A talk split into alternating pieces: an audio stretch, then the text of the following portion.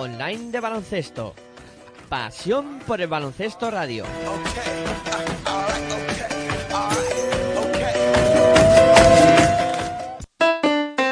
Si practicas música, ven a Musical Holuma. Musical Holuma. Venta de instrumentos y accesorios musicales, libros y partituras, material de sonido y amplificación. Todo lo necesario para cualquier nivel. También tenemos taller de reparación. Musical Holuma. En Valdemoro, Plaza Duque de Ahumada 9. Teléfono 91 895 41 22. 91 895 41 22. También artículos de regalo en Musical Holuma. Regala música. Regalo útil.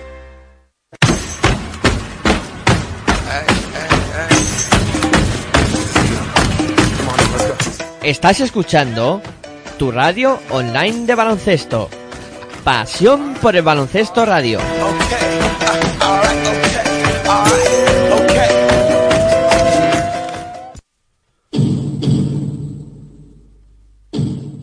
Aquí comienza Territorio ACB.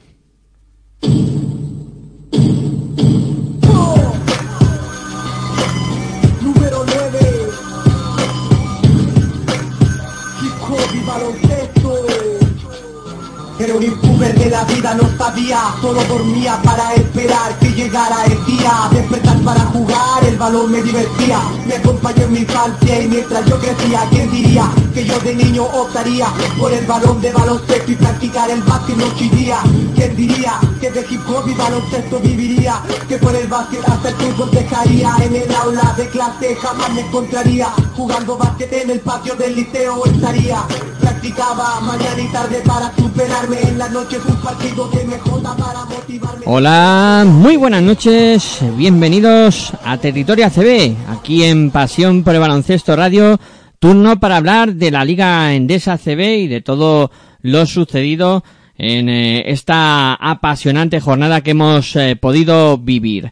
Eh, primero recordar que nos podéis escuchar a través de nuestra web en www.pasionporbaloncestoradio.com, también a través de los dispositivos móviles que podéis utilizar por nuestra aplicación, fácil de usar, no vais a tener ningún tipo de problema para escucharnos a través de, ella, o también tenéis la opción de ir a TuneIn Radio, descargar la aplicación y escucharnos a través de, esa aplicación de TuneIn Radio, donde también pues eh, vais a ir al buscador, poner Pasión por el Baloncesto Radio y ahí aparecerá nuestra emisión sin ningún tipo de problema para que la podáis disfrutar en todo momento. Y también recordaros que si no podéis escuchar este programa en directo, siempre tenéis la opción de ir a iVox, en la página donde alojamos nuestros programas en formato MP3. Ahí quedan todos nuestros programas alojados para que los podáis eh, disfrutar, por supuesto, tantas veces como queráis y cuando os venga bien, pues eh, podréis eh, ir allí y descargarlo para, para disfrute eh, de tantas veces como queráis, como digo. Y como siempre, pues animamos, os animamos a, a participar, a interactuar con nosotros en el programa, eh, ir comentando cosillas con ese hashtag territorio ACB, donde pues eh, poniendo eso ya nos llegarán vuestros mensajes con vuestras opiniones, comentarios, etcétera. Siempre serán eh, bienvenidos esos comentarios y por supuesto estaremos encantados de poder contestaros y, y disfrutar del programa con, con vosotros.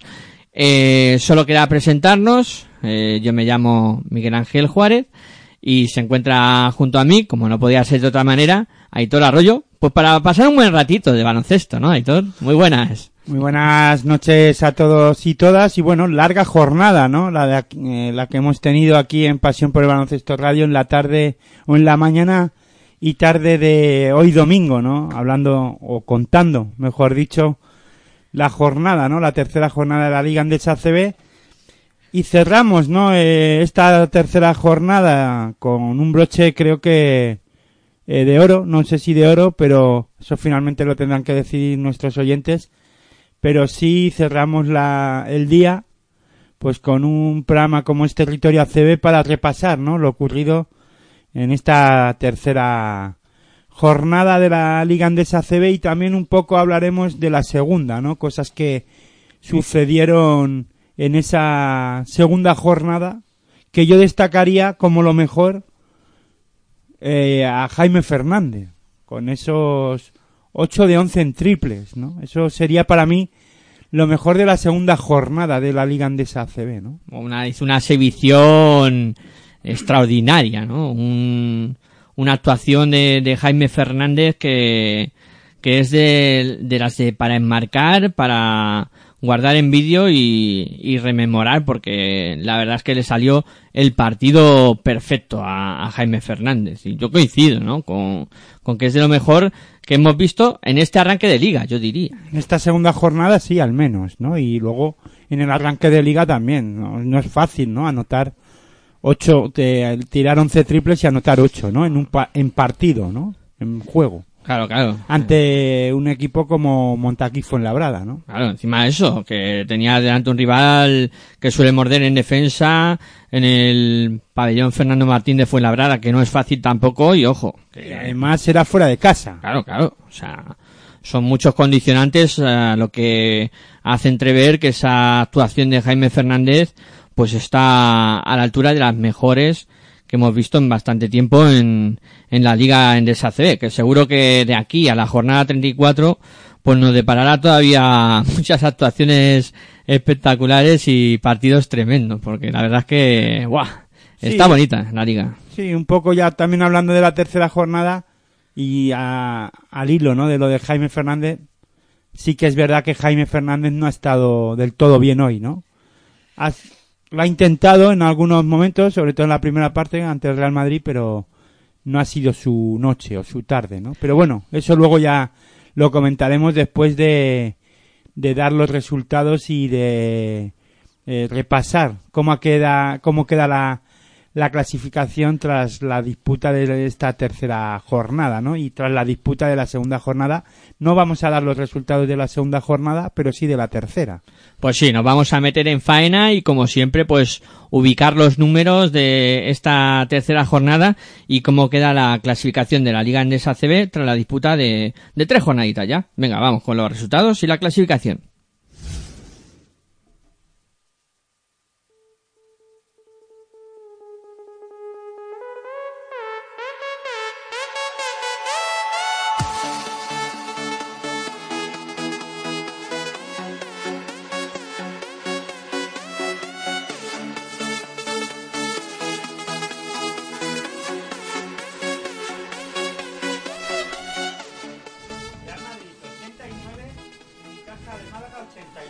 Quirolbet Basconia 85, del Teco GBC 66. El Valle Gran Canaria 96, Cafés Candela Brogan 72. Movistar Estudiantes 77, Montaquí fue labrada 75. Baxi Manresa 66, Divina Seguro Juventud 67.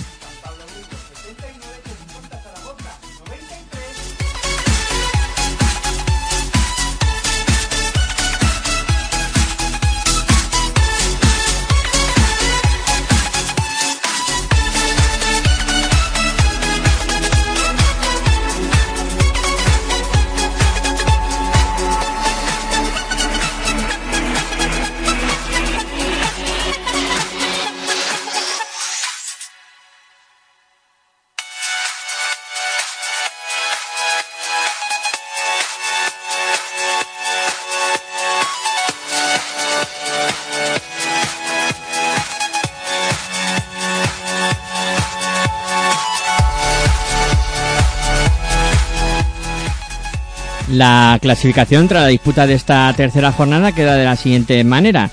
El primero es el Real Madrid con tres victorias y ninguna derrota. Segunda posición para el Fútbol Club Barcelona también con tres victorias y ninguna derrota. Tercera posición para Quirolbet Basconia con dos victorias y una derrota, al igual que el cuarto que es el Iberostar Tenerife, también con eh, dos victorias y una derrota. También dos victorias y una derrota para Unicaja que es quinto, Moraván Andorra que es sexto, séptimo que es el Teniconta Zaragoza y cierra esa eh, plaza número 8 el Mombus Obradoiro también con dos victorias y una derrota. Con una victoria y una derrota, con un partido menos, Movistar Estudiantes en noveno, décimo Divina Seguro Juventud también con una victoria y una derrota. Es décimo. Un décimo, el Valle Gran Canaria, con una victoria y dos derrotas. También tiene una victoria y dos derrotas, Montaquí Fuenlabrada, Baxi Manresa, Valencia Basket y San Pablo Burgos. Cerrando la decimoquinta posición el San Pablo Burgos. Y todavía sin estrenar el casillero de victorias, se encuentran en la Liga Andesa ACB, decimosexto UCAM Murcia, con cero victorias y dos derrotas, decimoséptimo Café Candela Brogan, también con cero victorias y dos derrotas, y cierra la clasificación con cero victorias y tres eh, derrotas del Teco GBC.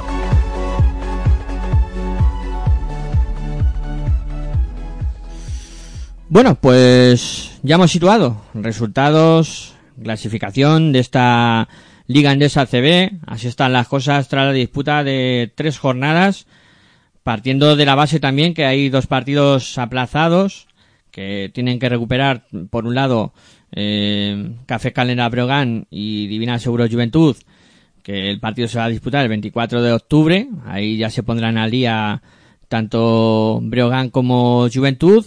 Y también el 3 de enero, esto tardará más, se disputará ese UCAM Murcia contra Movistar Estudiantes, donde ya los dos equipos pues recuperarán ese partido jugado. Vamos, ese partido que, que no se que no se jugó.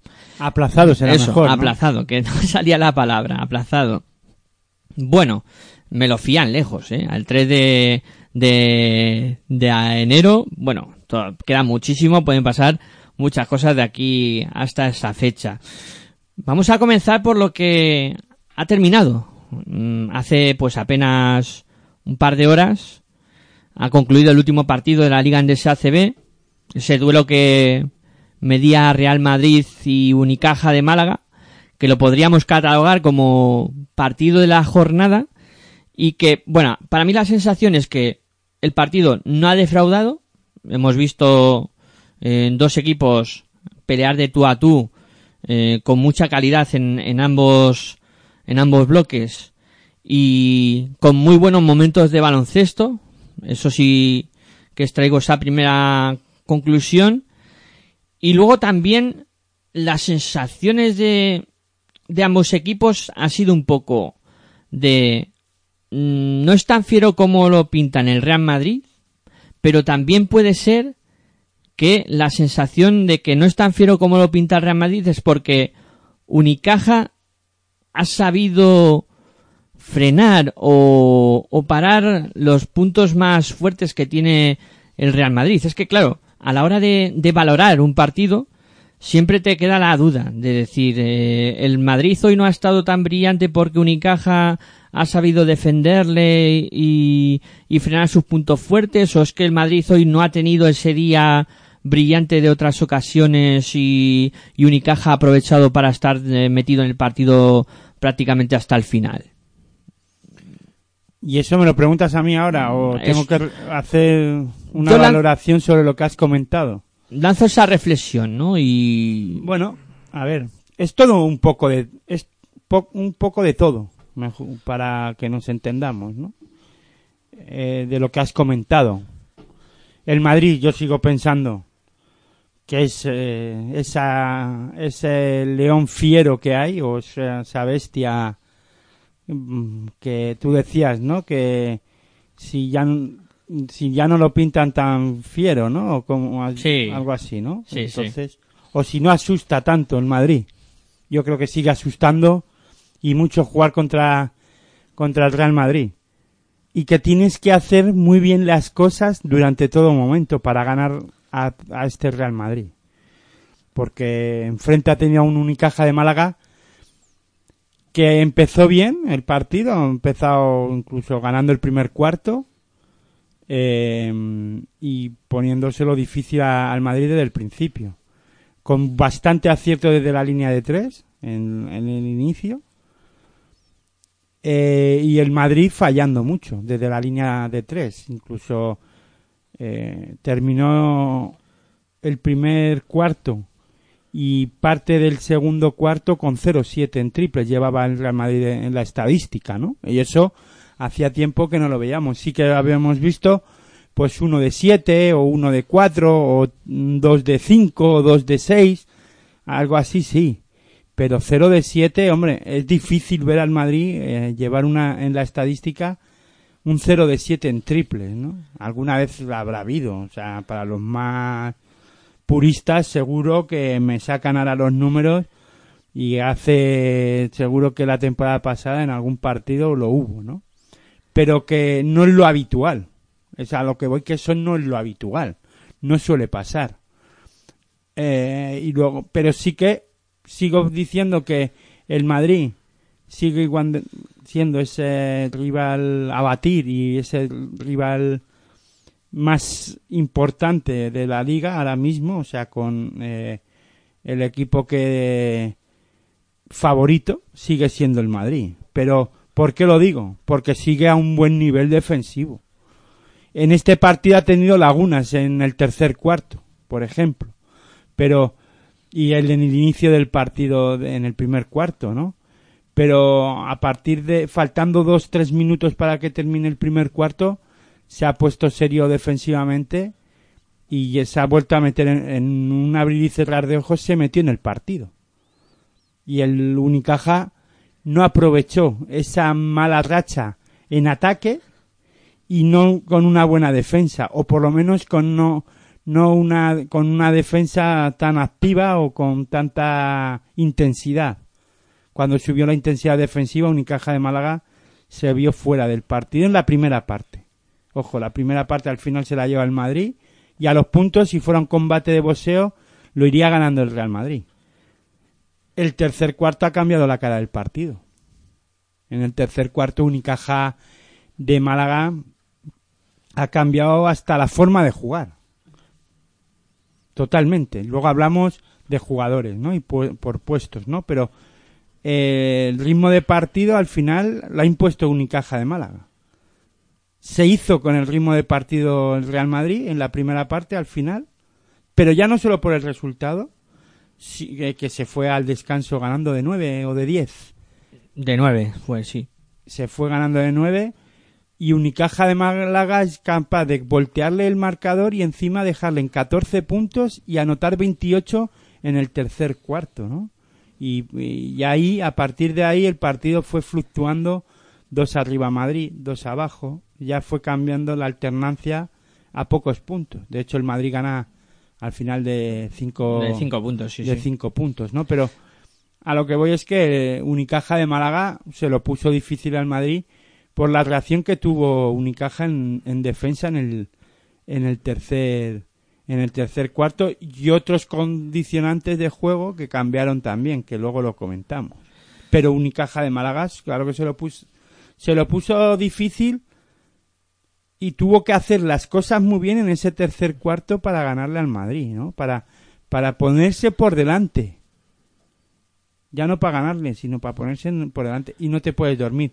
Cosa que en el último cuarto, en los dos últimos minutos, eh, Unicaja de Málaga, pues baja la guardia en un momento dado. No es que la baje, no quiere, pero para que se me entienda, ¿no?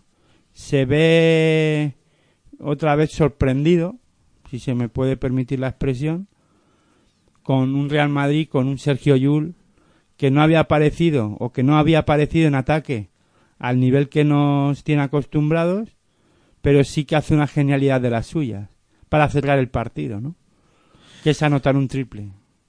Y para con- ponerse cinco arriba. Sí, sí, y comentábamos durante la retransmisión del partido que claro, que, que en la anterior jugada Carlos Suárez había, tenido triple, sí, para, para empatar el partido. eh, creo no, para ponerse uno sí, para arriba. ponerse una arriba. Sí, Iba sí. perdiendo de dos, faltando eh, 40 segundos. Sí, sí, sí, es que la ha tenido ahí Carlos Suárez para, para mm, ponerse Al por menos delante ponerse uno arriba. y haberle hecho dudar a Real Madrid, pero claro, luego ha venido Jules allí Y la cierra el esquina partido. Y, y se acabó todo, ¿no? Eh, es lo que tiene el Madrid.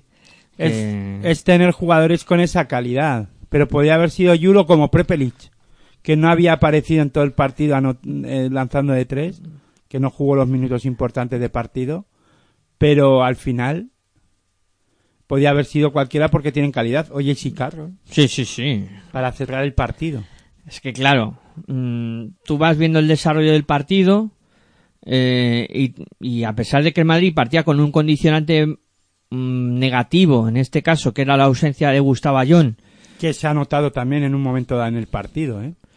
Que ha tenido ahí a Tavares, sí, sí, un poco más solo, ¿no? Y, y bregando ahí contra Sermanidi. Bueno, no solo, ¿eh? No solo, porque Felipe de Reyes ha aparecido. Sí, sí, pero que También. me refería en esa posición de 5 que hay un relevo de Ayón, sí que en algún momento, Sí, ha jugado este Kuzmich, sí, pero no ha estado bien. Se le nota todavía la fatiga y el no estar metido en ritmo de partidos y en partidos importantes como o de nivel como el que han tenido contra Unicaja de Málaga, ¿no? sí, sí, se nota mucho, mucho. Falto de ritmo Hmm. y de hecho se ha cargado pronto de faltas, ha estado lento en algunas acciones y, por eso ha cometido esas faltas en ataque en algún momento.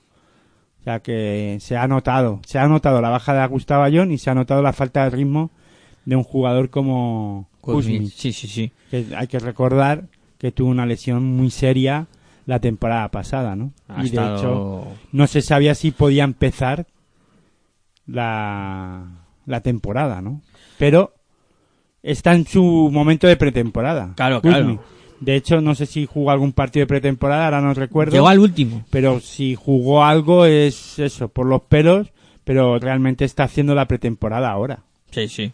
Él va a otro ritmo, Ocho meses que ha estado fuera de las canchas, Kuzmich. y- pero con una lesión muy seria Muy la que tuvo. Sí, sí, se nota mucho eso, claro. Hombre, y además la, falta de confianza y, muchas cosas. Hay que esperar, ¿no? A lo Kuzmich. Gustavo Ayón, ah, tú has comentado en la retransmisión, yo no lo no sabía que, que no podía disputar este partido por un problema familiar o por un problema personal, mejor dicho, para dejarlo ahí. Y, y no ha podido disputar y se ha notado. Se ha notado no no en el tema defensivo, sino en, en la aportación de puntos en el interior, ¿no? Sí. Porque, bueno, Tavares ha llegado a 13 puntos, creo que ha anotado, ha hecho cuatro, ta- eh, ha, ha puesto cuatro tapones, 11 rebotitos. 11 rebotes, pero en momentos clave de partido sí que la presencia de Gustavo Ayón o en los momentos calientes eh, se nota que Tavares tampoco es un jugador referente, sí que es determinante en el global del partido, pero en los momentos de generar puntos en momentos importantes no para mí no es un referente, para mí, ¿eh?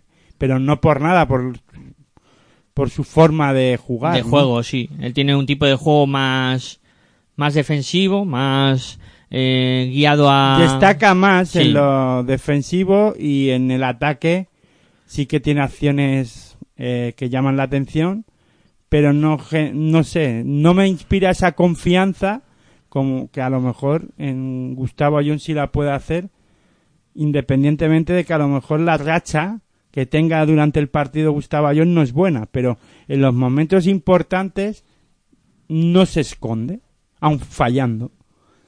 Sí, estoy de acuerdo contigo. Y hoy, esa falta de, de Gustavo Ayón en la ofensiva y en los momentos importantes, sobre todo yo diría que ha habido dos jugadores que la han sabido tapar muy bien. Por un lado, Felipe Reyes. Que ha habido un momento que, que, era el, que ha sido el protagonista, ¿no?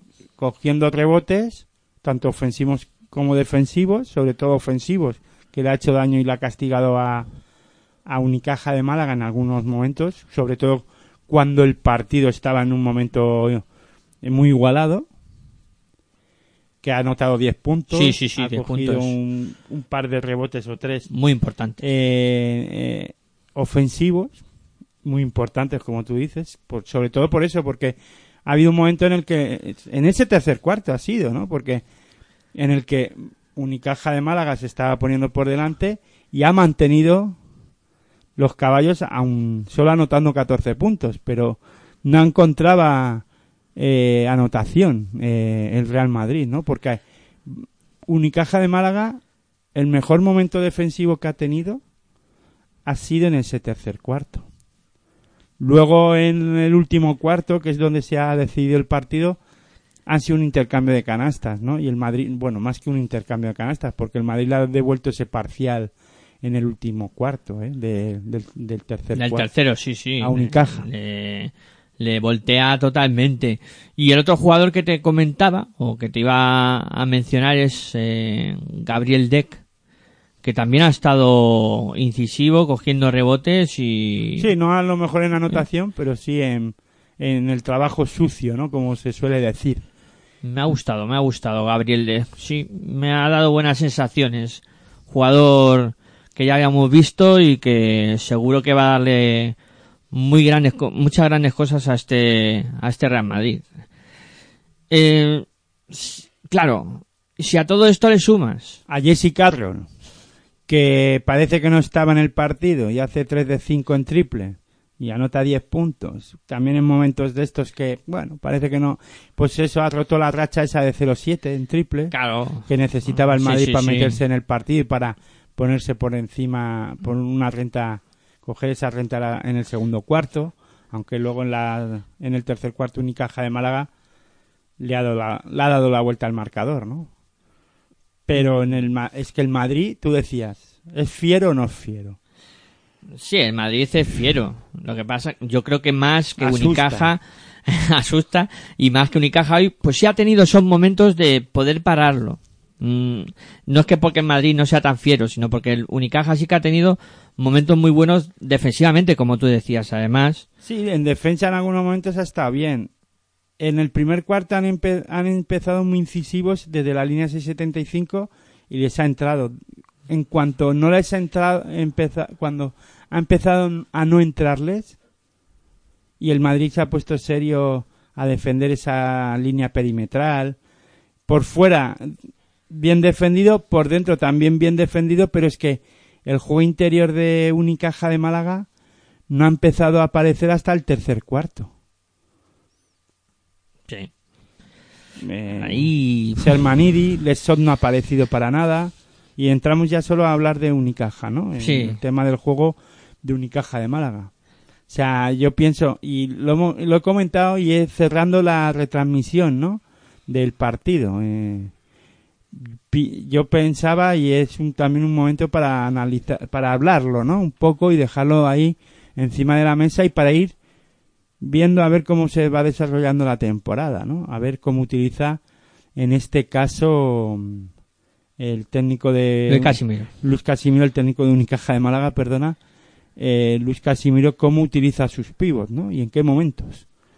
Eh, hoy ha utilizado en el momento caliente a, a Lesot. Cuando te- le- eh, Lesot ha acabado con cuatro puntos, puede ser. Sí, cuatro puntos. Para mí cuatro error, o cinco ¿eh? puntos. Dos Para- de ocho en tiro de dos. Para mí error porque había un hombre no caliente, no voy a decir que estuviera a tope, pero sí que acertado como Sermanidi que le estaba castigando y haciendo daño a, al Real Madrid. Y no solo cerca del aro, sino pienso que hasta por fu- fuera del aro, eh, uy, un pelín más alejado del aro, no digo desde la línea 675, pero sí desde la bombilla. Ha tenido dos acciones, quiero recordar. Una seguro, que, que ha hecho daño a, a- al Real Madrid. Y, eso también hace podía haber aprovechado esa circunstancia Luis Casimiro y Unicaja de Málaga para sacar más a Tavares, por ejemplo, que estaba intimidando. Claro. Es que la cuando, cuando Tavares estaba en pista, ha sacado Luis Casimiro a Lesot y es el que se ha llevado todos los tapones de, de Tavares, o la mayoría de ellos. Se le ha hecho de noche cada vez que iba hacia el aro, sí, sí. No, para mí ahí Casimiro se equivoca de pleno, ¿no? Eh, yo creo que con Sermanidi, como tú dices, además había tenido dos tiritos como en rango desde la bombilla, había notado, tenía confianza en ese momento. Y eso te hace pe- hacer pensar al, al- a los pivots, Claro. al pivot rival, decir, Sí, sí. salgo a por él, no salgo, si salgo me van a hacer la puerta atrás. Mm. Claro, y además, tú fíjate. Sermanidi también además tiene una buena visión de juego. Sí. O sea, no destaca a lo mejor mucho en algunas ocasiones, pero sí que también distribuye y es capaz de pasar bien. Y tú fíjate además lo bueno que hubiera sido para Unicaja de Málaga haber eh, lo que es de despoblado la zona o haber intentado sacar de ahí a Tavares para que Milosayevic, que en un momento dado ha entrado a canasta muy bien, podría haber seguido haciendo ese tipo de acciones. Sí, a partir de ese tercer cuarto también ah, yo lo comentaba en la retransmisión, ¿no? Que Unicaja de Málaga tenía que aprovechar a los pequeños para entrar a hacia canasta. No he visto a Jaime Fernández hoy muy incisivo al entrar a canasta, ni con la confianza que estuvo con Juan después de hacer el partido. Debía tener estar con confianza, ¿no? Un jugador que es capaz de hacer 28 puntos a- en la jornada anterior eh, tenía que decir, bueno, vamos a ver si estoy al mismo nivel, ¿no? Y- Incluso Y, no lo ha demostrado. Sí, incluso es, ha sido curioso porque los últimos minutos de partido no ha aparecido. O sea, Luis Casimiro en los últimos compases de, de partido no pone a, a Jaime Fernández sobre el parque. No estaba bien, yo creo. Claro, yo creo que hoy no era el día de, de Jaime, ¿no? Pero, Sí, pero bueno, eh, es un hombre que, que es rápido, ¿no? Y buscar alguna opción interior, eh, buscando la canasta, ¿no? Sí, ahí ha confiado más Casimiro en Roberts, que sí, que, Que ha tenido la opción, ¿no? De... eh, bueno, no, no, ha tenido algún momento... Ha estado bien, sí, ha tenido un tiro de tres, eh, una canasta de dos también en entrada hacia el 12 aro. puntos, 3 de 4 Roberts. Ah, Al final, pues bueno, ha maquillado un poco los números. A mí los que más me han gustado, perdona, de, de Unicaja de Málaga ha sido Sermanidi en un momento dado. Eh, yo creo que ha sido en el juego interior el mejor de Unicaja de Málaga. Eh, sobre todo, mm, para mí, la cara o en el partido, sobre todo en ataque, eh, lo ha cambiado Milosayevic, que ha sido valiente sacando faltas y anotando de dos eh, bandejas. Y luego Wilger yo para mí estos tres jugadores son los que sí que han dado a ver todo el equipo ha dado la cara pero estos tres en ataque eh, al menos lo intentaban y no se han escondido no hay jugadores para mí que sí luego también un momento dado Sa- Sasu Salin ha sido clave con dos triples consecutivos en un momento dado del partido luego en defensa bueno Unicaja de Málaga irregular Pero mira que les ante todo está... el Real Madrid, claro. Sí, perdona, Aitor, que mira que les está costando tanto a Sasu Salin, que es un tirador eh, demostrado eficaz en el balay. A Wanzicki Y le Wazicki, está bueno, costando muchísimo. Tres Lo- puntos solo Wazicki, lo-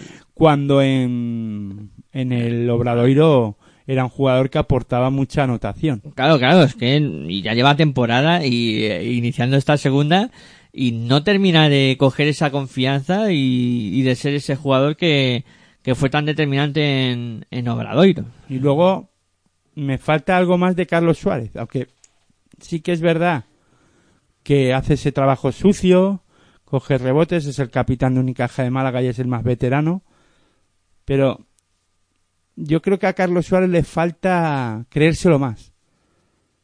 Eh, más te quiero decir en partidos de esta índole, ¿no?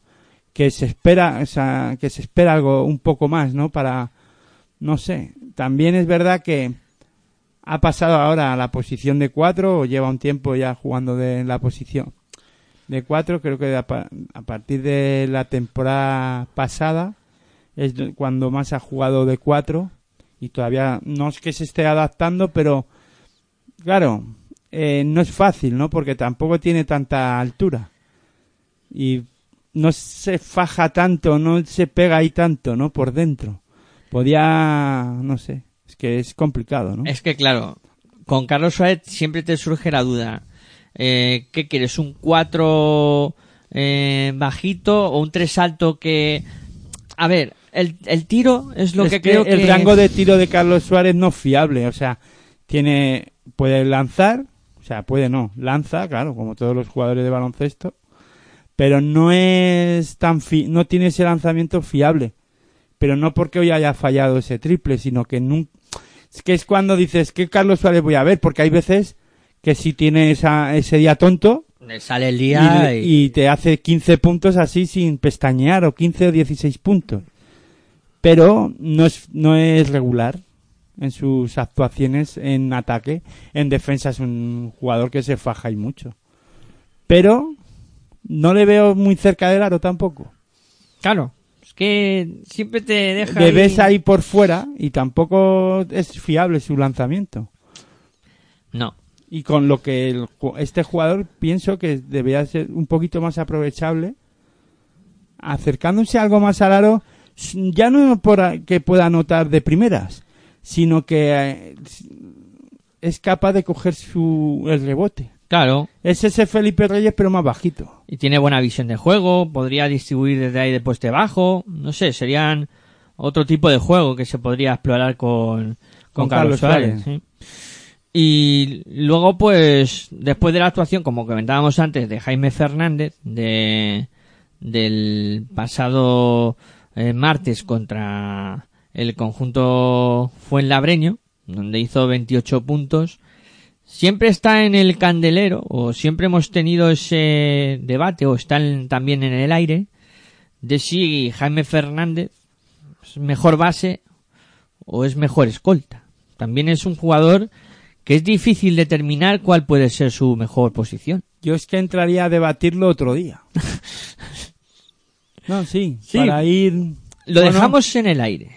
más que nada para venir un poco más no preparados porque ya Con más argumentos. sí y, y prepararlo un poquito más a la hora de y, y hacer no, no solo no un monólogo sobre ello pero sí dedicarle mucho más tiempo no Pues mira, puede ser buena opción lanzar la pregunta al aire y que todos nuestros oyentes vayan pensando, todos los que escuchen el programa, y lo abordaremos en el futuro. no tardaremos mucho tampoco eh Si Jaime mejor base o Jaime mejor escolta, porque no hemos repasado a Unicaja de Málaga no la plantilla en- No, pues ese día podría ser el ideal. el ideal cuando Sí. entremos a valorar la plantilla de Unicaja de Málaga Pues lo comentamos. Sí, señor. Para el próximo programa podríamos hablar de una Hablarlo. caja de Málaga, de repasar la plantilla, las altas, las bajas, aunque ya mucha gente lo tiene que saber, pero bueno, nosotros para eh, repasar lo que no viene nunca mal, pues hablar un poquito también, entrar en un debate bonito, ¿no? Sí, entre, entre el Jaime Fernández base o escolta. Sale de estudiantes, uno de las eh, vamos, condiciona, en este caso, decisiones para que Jaime eh, salga de, de estudiantes es que el propio Jaime Fernández quería jugar de base y no de escolta. Por eso es el debate, ¿no? Sí, claro. Ahí en el cuadro colegial, pues salió Después de la actuación de, que ha tenido Jaime el otro día eh, con Fuenlabrada, ¿no? Ya te surge la duda. ¿Qué es mejor?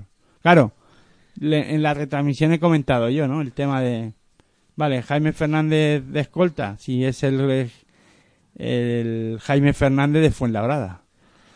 Claro. Que juega contra Fuenlabrada. Eso me lo quedo yo de Me lo vamos, para siempre. ¿eh? Si hubiese hecho 8 15, 8, 15 asistencias, pues Me lo quedo de base me lo mejor. quedo de base mejor, ¿no? Distribuye, tal, oye. Si además se le ve clave en la al ser determinante en marcando el tiempo de partido, porque las asistencias al final no es otra cosa que pasar a un compañero y que pueda anotar, ¿no? Claro. Hay, por ejemplo, lo que ha hecho Yul en el partido de hoy de Real Madrid, claro. Hay... Sí, pero te quiero decir que se reduce a eso. Sí, sí. Un base es más que dar asistencia. Claro. También es leer el juego, cambiar los ritmos de partido, adaptarse a, a todo momento. Pero bueno, que ya lo, lo hablaremos, ¿no? Lo abordaremos, sí, señor.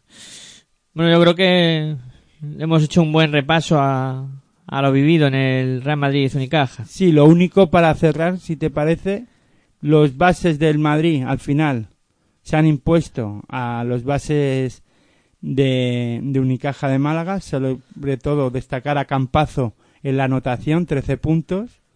No estoy de acuerdo en los comentarios de que Campazo y Tavares han sido los que han ganado el partido, o sea, los que eh, los, los no los destacados, sino que gracias a ellos el Madrid ha ganado su partido. A ver, eh, en parte puedo estar de acuerdo, ¿no? Porque eh, Tavares ha hecho un partidazo, tanto en defensa como en ataque en algunos momentos. Y Campazo lo de los puntos, ¿no? Y tal. Pero para mí el que en un momento dado es Sergio Yul, el que ha marcado un poco el tiempo de partido, aunque también lo he dicho, ¿no? Se estaba imponiendo, eh, en la segunda parte se ha impuesto el juego de Unicaja de Málaga. Se, ha, se han hecho con el mando del partido Alberto Díaz y, y este Roberts. Roberts. Pero al final se ha impuesto la anotación de de Campazo y las asistencias de de Sergio Yul y el triplazo que ha marcado. Yul sale cuando faltan dos minutos, con el Madrid perdiendo. Eh, en un momento dado el Madrid se empata, luego se pone por delante Unicaja. Y llega ese lanzamiento de tres desde la esquina. Cuando había tirado cero, o sea, llevaba cero de cuatro. Y el triple que mete es el que Ha sirve- acabado con uno de cinco en triples. Claro, sirve para ponerse por delante. O sea, uno de tres en tiro de dos. Seis puntos ha hecho. o sea, la importancia, ¿no? De, de, en el momento clave, tener ese jugador que es capaz de, de enchufarlas. Y, y ese es Jul. Pero claro, yo personal, personalizar la victoria de, del Madrid hoy en Campazo o Tavares, Sí, cuidado este dato, ¿eh? Ha lanzado 30 tiros libres el Real Madrid, ¿eh? Cuidado. Ha anotado 22. ha fallado ocho tiros libres, sí, sí. Pero es que son muchos. Ir a la línea de tiros libres, Ah. lanzar 30, lanza, eh, 30 tiros libres. Eh, Unicaja de Malga ha lanzado 12 y ha anotado 11. Que claro, Madrid es muy difícil de sujetar. Es mucha diferencia, ¿eh? Pero es mucha diferencia. eh, que comentaba que me parece muy una decisión equivocada el personalizar la victoria del Madrid hoy No, en- no, no, no, no, pero no, a ver, siempre hay que poner un titular. A ver si me entiendes, no te, no, no vayas por ahí porque no es eso, es un titular. eh, el Madrid gana por la buena actuación de Tavares y Campazo, no es personalizar solo en estos dos, es un titular. Luego en la crónica yo no la he leído, es lo que he leído por ahí, pero en solo básquet, voy a decirlo, pero no, no es criticar ni el titular ni el, no he leído la crónica. Luego hablarán en, ¿sabes? Pero lo, a lo, si yo he sacado esto a colación porque se va a hablar mucho de Tavares y de Campazo, que lo han hecho bien, pero no solo ha sido Campazo y Tavares en la victoria del Real Madrid. yo es que lo titularía Hitor el partido lo titularía así un Madrid muy coral con eh, eh, mucho oficio Ya, pero consigue ya te sale de palabras. ya me voy no Ya el titular es muy largo. Ya no es un titular, eso ya es un anuncio. en la crónica. Eh, bueno, pues hemos vivido ese Real Madrid Unicaja y también ha jugado esta tarde y también lo hemos podido eh, vivir ese duelo entre Fútbol Club Más Barcelona que vivir, contar. ¿no? Y contar, Lo sí, hemos sí. vivido todos y lo hemos contado hemos para contado. todos. Barcelona contra Andorra. Uf, la ha puesto también las cosas muy, muy complicadas el cuadro andorrano al Fútbol Club Barcelona Asa. Ha habido momentos de juego en el que el eh, equipo que, vamos, el equipo andorrano a mí me ha gustado. Mm, Ha tenido, sobre todo en Dylan Ennis, eh, eh, ese poderío exterior donde eran muy versátiles eh, en sus movimientos, muy difíciles de parar por, por el conjunto blaugrana. Y es que yo te digo una cosa, a mí el, el Barcelona, hombre, yo entiendo que es un equipo en reconstrucción, que están todavía, puede ser que estén todavía adaptándose, pero me ha dejado ma- muchas dudas y más sombras que luces en, en este duelo. Bueno, Sí. yo soy de los que piensan que, claro, todo también va a depender de con quién lo compares. Claro. Es que, claro, si a- acabamos de hablar del Madrid, si me comparas Fútbol Club Barcelona Lasa con el juego, con el juego del Fútbol Club Barcelona Lasa con el del Real Madrid, por ejemplo, pues claro, son totalmente diferentes, son opuestos. Y eso que basa mucho, los dos equipos se asemejan en que su juego es defen- eh, se basa mucho en la defensa. Crecen a partir de ahí. Sí, pero de diferente forma. El Madrid lo que intenta es robar y salir a- rápido a buscar el aro rival. Fútbol Club Barcelona Lasa, claro, intenta robar también, evidentemente. Pero yo pienso que lo que intenta es que el rival no, no le anote o que tenga dificultades para anotar y coger el ba- cerrar el rebote, pero no tanto, no son tan incisivos a la hora de intentar salir tan rápido a por el aro rival. No sé si se me entiende, ¿no? La comparación el- Sí. el de las defensas. Yo O sea- por lo menos sí lo he entendido. Es un, el Madrid defiende las líneas más arriba que lo que pueda presionar el Fútbol Barcelona. Que eso no quita que en algún momento el Fútbol Club Lasa defienda arriba o suba las líneas e intente robar. Pero no sé, es un equipo que se intenta cerrar más atrás y e intentar incomodar su- al equipo rival y que no anote con esa facilidad o que y sobre todo no permitir segundas opciones pero luego el ataque es mucho más lento eh, para mí eh, la sensación que me da la del fútbol Club Barcelona Lasa eh, juega más con los jugadores grandes eh, pero un baloncesto más estático no sin tanta yo creo que también eh, el Real Madrid juega más alegre en ataque o sea, todo lo deja la improvisación, eh, improvisación controlada, que se me entienda bien. Eh, y el Fútbol Club Barcelona Lasa es más en ataque, más, no voy a decir más encorsetado, pero sí más elaborado. Eh, incluso más basado en sistemas, o sea, más llevar al- el sistema hasta el último instante, ¿no? Mm, entonces, es más complicado, ¿no? Sobre todo teniendo jugadores como Kakiurik, por ejemplo, que puede ser más impul- impulsivo en un momento dado, que eso es bueno en, en algunos momentos de partido, y en este partido, eh, pues tener un jugador como Kakiurik, pues es bueno.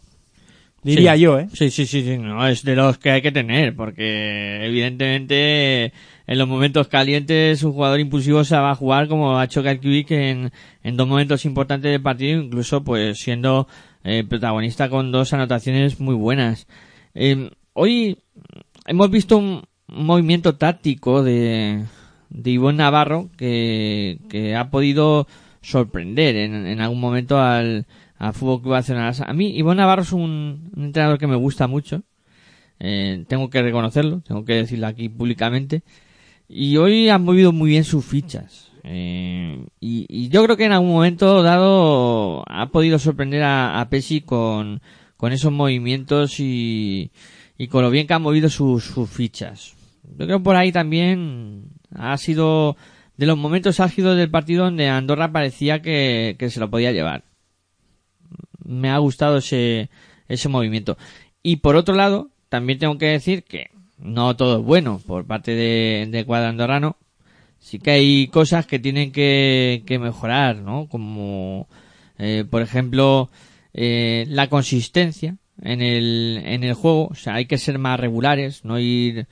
Porque yo creo que Andorra es un equipo que juega mucho impulsos y que en algunos momentos le falta esa constancia y esa regularidad. Entonces, siendo más lineal, te puedes eh, aproximar más al objetivo de conseguir la victoria. Si te acuerdas la temporada pasada, hablando de Andorra, comenté que, que este equipo es totalmente diferente fuera que en casa.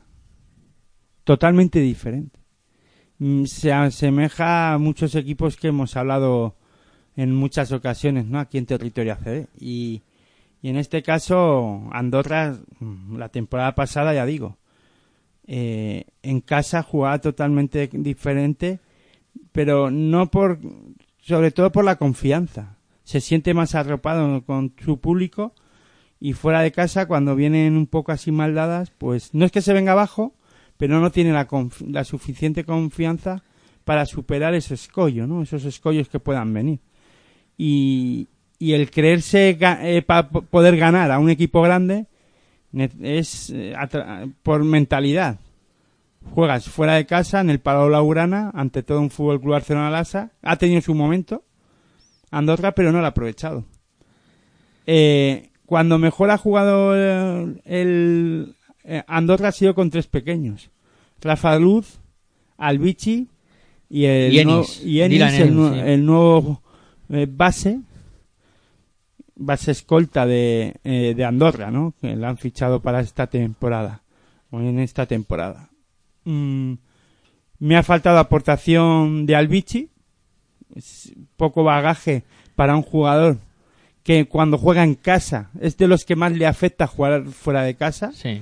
Ya la temporada pasada tuvimos esta charla sobre ello y en esta vuelta a salir y ya en la, en la tercera jornada. O sea que para mí se confirma, ¿no? Que es un jugador que juega bien, a- no a favor de obra, pero sí con el apoyo de su público y en casa, ¿no? Juega de otra manera, más alegre, más con más un baloncesto más rápido Sí. y con más confianza. Más Fuera confianza, de casa sobre todo.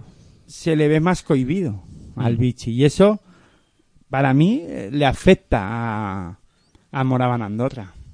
Sí, sí, sí. Es, es una muestra evidente, ¿no? Lo, lo que le pasa al Vichy. Y, luego con el fichaje de Vitali, Vitali pienso que también le ha faltado aportación anotadora en este partido. Sí que ha jugado 15 minutos, ha hecho 4 puntos, pero no ha estado con esa confianza tampoco, o no ha aparecido, ha sido también bien defendido por momentos por Pau Rivas y por los jugadores pequeños de, del Fútbol Club Barcelona Lasa. No solo Vitali, sino el resto de compañeros, pero eh, el jugador eh, italiano es un jugador referente, tiene que ser un jugador referente también de, de Andorra, fuera de casa sobre todo. Sí. sí, sí, sí. Y luego Whittington. Whittington y, y Diané. No, pero Wintington ha estado bien. Sí, que te decía que, que era de lo más salvable. Ah, bueno, claro. Y Whittington, eh, sobre todo Whittington, más que Diané. Sí, porque Diagne en ataque cero puntos. Ay, Diané. Diané le cuesta muchísimo. Irregular. Lo hemos comentado en la retransmisión, ¿no? Sí, sí. Bueno, yo en la segunda parte, En que segunda por problemas técnicos no me han permitido estar en la primera, ¿no? Pero eh, en la segunda parte, lo he comentado, Musa Diagne, pues le falta, pues eso, en ataque mejorar mucho. Tiene en que- defensa es un jugador que es muy impulsivo, que se carga pronto de faltas, pero bueno, eh, destaca, destaca, es de lo mejor que tiene. En ataque, los fundamentos, es un jugador muy tosco, muy rudo, y eso con- que podría ser un jugador muy versátil, porque tiene zancada, tiene un eh, rápido, Tiene pero cuerpo. no solo lo- eso no lo debe solo utilizar para correr la pista y jugar por encima del aro. Debería de ir, lo que pasa es que ya con la edad que tiene, si no ha aprendido a jugar de espaldas al aro o de cara al aro pero sin tener que jug- recibir el balón por arriba, eh, pues ya no lo va a coger, ¿no? Es que un jugador como él, macho, con el cuerpo que tiene... eh, Es muy atlético, vamos. pero mal utilizado. Sí, sí, sí. No, al final no, no está bien empleado ese potencial físico. Luego me ha faltado también aportación de Stevic en un momento dado, un punto.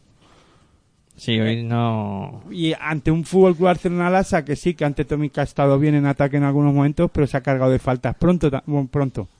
se ha cargado de faltas sin, de- sobre todo faltas en ataque tontas De esas tontas, sí, sí. por la pelea por la posición con Musa de Arnés. Han acabado picados los dos. Eh, y luego también eh, no entiendo lo de Serafín. No lo he entendido hoy. Cinco minutos solo ha jugado. No sé si tiene problemas físicos. También viene de una lesión larga. Pero solo simplemente cinco minutos. No es que haya estado mal, pero me ha sorprendido, ¿no? Un jugador que yo creo que eso, que, que va a hacer ahora un poco de rodaje eh, y que... Sí, se asemeja a lo de Kuzmin. A lo ¿no? de Kuzmin puede ser, sí. Esa podemos catalogarlo prácticamente igual y que irá, pues seguro que en próximos partidos tomando más protagonismo. Pustovi no ha jugado nada, tiene problemas físicos. Y Piero Oriola tampoco ha aparecido mucho.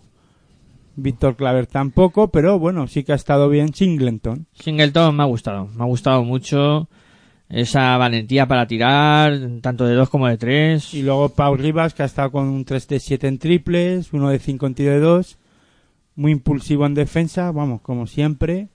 Y luego en ataque está así importante para el Fútbol Club Barcelona Lasa, ¿no?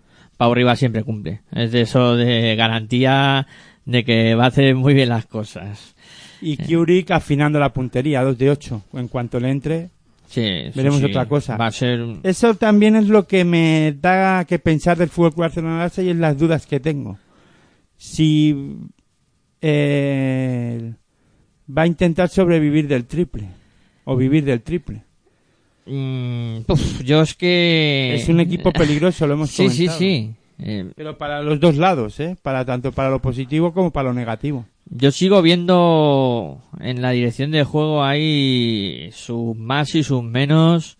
eh, con Heurtel y, y Pangos. Pero hoy que uh, hoy Pangos no fuera de partido. Por eso te digo que no sé, yo y como... Geutel irregular.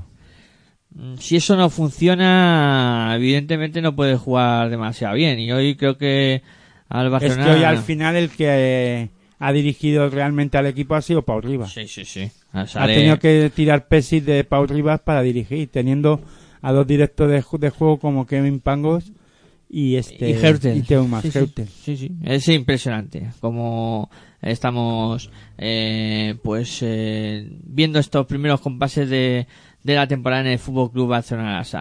Bueno, pues yo creo que es un buen momento para hacer una pausita y a la vuelta pues seguimos hablando de lo ocurrido en esta eh, tercera jornada eh, y comentando pues eh, cómo están las cosas en esta liga andesa CB. La verdad es que muy interesante el arranque de la competición. Venga, una pausita y a la vuelta seguimos hablando de baloncesto aquí en Pasión por Baloncesto Radio con eh, Territorio ACB.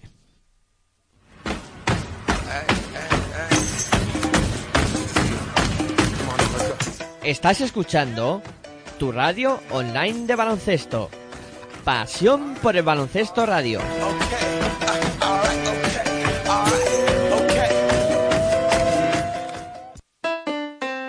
Si practicas música, ven a Musical Holuma. Musical Holuma, venta de instrumentos y accesorios musicales, libros y partituras, material de sonido y amplificación, todo lo necesario para cualquier nivel. También tenemos taller de reparación. Musical Holuma, en Valdemoro, Plaza Duque de Ahumada 9, teléfono 91 895 41 22, 91 895 41 22. También artículos de regalo en Musical Holuma. Regala música, regalo útil. Si practicas música, ven a Musical Holuma.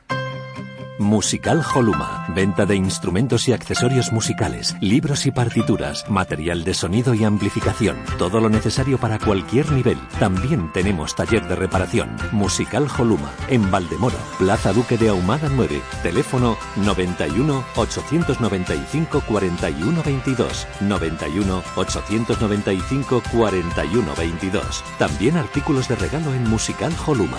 Regala música, regalo útil.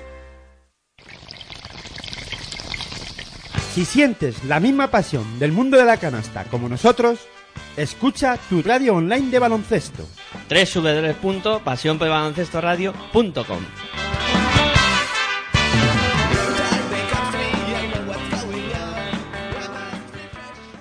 Het is de van hiernaast.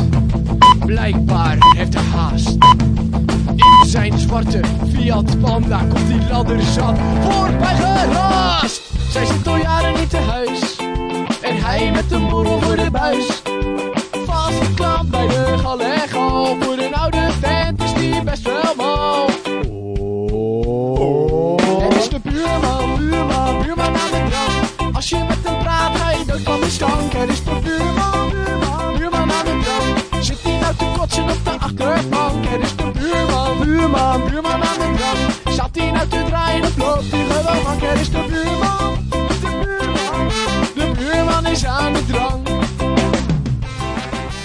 Bueno, pues continuamos aquí en Pasión por Radio con este programa que se llama Territorio ACB, donde pues vamos comentando todo lo que da de sí esta competición maravillosa de la Liga Endesa ACB.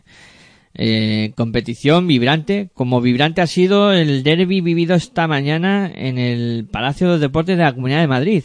Se enfrentaban Movistar Estudiantes y Montaquite Fuenlabrada y al final la moneda la tiraron al aire y salió cara para Estudiantes Club para Montaquí Fuenlabrada. Partido decidido en la última acción y un duelo en el que pues la puesta en escena de- del partido ha sido mejor en líneas generales para, para estudiantes. eh, primer, segundo, cuarto, donde el cuadro colegial ha, sido superior.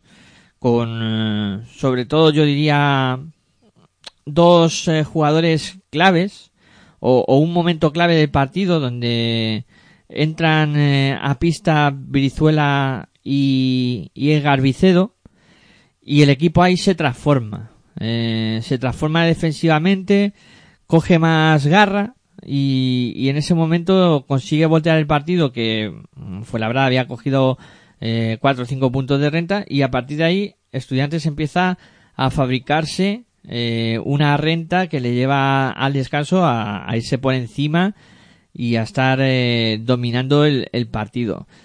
Tras el descanso viene pues una pájara importante para, para el cuadro colegial donde pues no hay ideas no hay ideas en ataque eh, jugadores que que se han fichado para para hacer puntos en estudiantes no los hacen y el conjunto estudiantil se atasca se atasca muchísimo y ahí empieza a crecer Fuenlabrada con eh, un eh, Paco Cruz soberbio me, ha gustado mucho es un, un jugador que, que tiene capacidad para anotar y que, y que lo suele hacer muy bien y luego pues eh, a partir de ahí el partido ya se mete en, en un duelo muy igualado donde aparecen dos circunstancias que, que lo acaban decidiendo por un lado eh, Víctor Arteaga que hay que comentar que, que hoy ha sido de los mejores partidos que yo le he visto en Liga Andesa CB. Valiente, con tiros de 4 o 5 metros eh, que, ha hecho canasta y que ha tenido ese valor de, de tirar. Y sobre todo, claro, hay que comentar la figura o la irrupción de, de Darío Brizuela, que hoy pues anota 25 puntos y confirma yo creo que una tendencia que llevamos viendo durante mucho tiempo, que es un jugador que va a más y que poco a poco está ganando confianza, minutos y galones en el cuadro colegial. ¿eh? Y ojo que esta temporada han venido Zoltan Per o Jean Clavel, que son jugadores que tienen que absorber muchos tiros. Eso te iba a comentar, ¿no? Yo sin ver el partido, porque no he podido eh, estar, ver dicho, dicho encuentro. He visto resúmenes, pero eso no, no tiene nada que ver. Ahora escuchándote un poco y repasando un poco estadísticas, pues que son muy frías, ¿no? Pero bueno, ya después de tener un argumento como el tuyo, pues me hago un- una composición de lugar, ¿no? Y te iba a comentar, ¿no? Porque eh, aparecen en estudiantes dos nuevos jugadores, uno de, de ellos como es eh, Jean Clavel, que comentan que es el que debe de suplir al jugador de la temporada pasada, que era el jugador anotador. Landesberg, sí. Landesberg, pues hace menos 6 de valoración, ¿no? Eh, Que, que estoy leyendo por Sí, sí. menos 5 de valoración. Hace un partido Por- malísimo. pero unos porcentajes de tiro horrendos, ¿no? Y que se me que me perdonen por la expresión, pero sí que es verdad que no no estuvo no ha estado nada nada acertado, ¿no? Eh, gracias a la aparición y la irrupción de Darío Brizuela, que ya lleva varios partidos, ¿no? Siendo un jugador que está anotando mucho, eh, tanto en, en FIBA Champions League, en la fase previa, hasta estuvo en el último partido, en el partido en el que Estudiantes se queda fuera de la FIBA Champions League, también creo que estuvo muy incisivo en ataque y estuvo acertado en algunos momentos, ¿no? O sea que mm, para mí lo más positivo de este partido de Estudiantes, en que el que Darío Brizuela además sea capaz, como lo ha demostrado en otros partidos, de volver a cogerse y a echarse el equipo a la espalda. Porque eso es bueno, ¿no? Eso es bueno para el, a ver, es bueno para el equipo estudiantil y para su afición que tengan un jugador de la casa que sea capaz de decir, aquí estoy yo, independientemente de que anote o no. No se esconde nunca. No, no, no, no. Ya lo demostró las temporadas anteriores, que teniendo unos horrendos también eh, porcentajes de lanzamiento, pedir el balón y jugarse el último tiro del partido o, o acciones de estas locas que suele tener que eh, suele tener él y eh, sobre todo por lo joven que es, ¿no? Es un jugador incisivo, efusivo y que con el tiempo lo irá, irá controlando, ¿no? Que poco a poco lo está haciendo, ¿eh? Se está haciendo poquito a poquito como jugador, ¿no? Sí, además, que además no debía de ser él el que eh, absorbiera o tu- eh, tuviera ese rol de jugador, en este caso Salvador, ¿no? Pero eh, se ha criado en la cantera de estudiantes y él es un ganador nato. lo lleva dentro. Y eso que estudia en estudiantes, eso de ser un ganador nato, como que. Últimamente no... no, no, es que, no, no cae bien la cosa, ¿no? No. Pero es un jugador que quiere demostrar que es que vale para jugar en la ACB, que lo está demostrando y que no lo ha tenido fácil, ¿eh? No, no, no, no. no. Ha y no lo está que- teniendo fácil. Ha tenido que ir ganando ahí eh, a base de meter codos, como se diría en el argot ciclista, en el sprint y ir escalando posiciones y, y ahora poco a poco ya va teniendo esos galones para, para tener minutos y, y protagonismo en el cuadro colegial. Luego hoy el Gatsby cero irregular, cinco puntos solo ha hecho. Sí, pero Vicedo es que, claro, eh, el trabajo es que lo de Vicedo es, es para verlo. Es, es puro nervio en la pista, eh, te va por todos los rebotes, está en todas las batallas. eh, es un jugador que Sí, pero hoy no está tan aportando mucho. ¿eh? esos puntos de Ni otras puntos ocasiones- ni tantos rebotes. Un, Ni- pun- un rebote defensivo, dos ofensivos. Sí, ahí le ha faltado, hoy le ha faltado a, a Vicedo aportar lo que estaba haciendo en los últimos partidos. Y Fuenlabrada, a ver, yo creo, por, por un lado ha habido un error en el banquillo. Yo por lo que he leído, perdona, Popovich ha empezado bien, pero se ha ido diluyendo. Sí, También me imagino que gracias a la defensa de estudiantes sobre él. sí. Cosa que Fuenlabrada no ha hecho.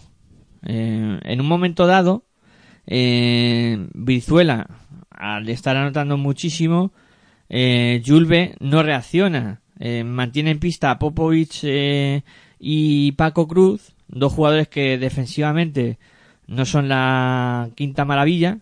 Y claro, Brizuela con Paco Cruz lo desbordaba, se iba por velocidad, o sea, le, desbordaba una y otra vez y hacía canastas fáciles. En ese momento, a lo mejor un eh, jugador más defensivo como es Alex Yorca podría haber sujetado en un momento dado más a Brizuela y haber intentado frenar ese problema que se le estaba generando a Montaki Fuenlabrada con la anotación de, de Brizuela que estaba muy incisivo en las entradas a canasta. Que a lo mejor, si paras a Brizuela, te aparece Nikanen Milley, que también en algún momento del partido ha sido un jugador también determinante y, que hoy ha estado muy bien. Hoy Nikanen Milley para estudiantes ha sido también ese jugador eh, americano que necesita de referente. Pero es que, claro, viendo un poco los números y sin haber visto el partido, no ha habido nadie que pudiera parar a ni Carles Merley porque Daniel Clark hoy no ha aparecido. Luego, dos ex estudiantiles como Lucas Nogueira y Daniel Clark no han estado nada bien. A Nogueira le falta mucho Nogueira, y Daniel Clark pues hoy no ha estado acertado. Nogueira yo creo que todavía está en Estados Unidos, ¿eh? No se entera, vamos, yo le he visto muy perdido en la pista, muy perdido. Y hoy Alex Yorca tampoco ha aportado eh, eh, sus puntos. Defensivamente tampoco le han salido las cosas. Le ha faltado mucho. Yo pienso ya estudian, eh, digo a Fuenlabrada, aunque ha sido un partido igualado.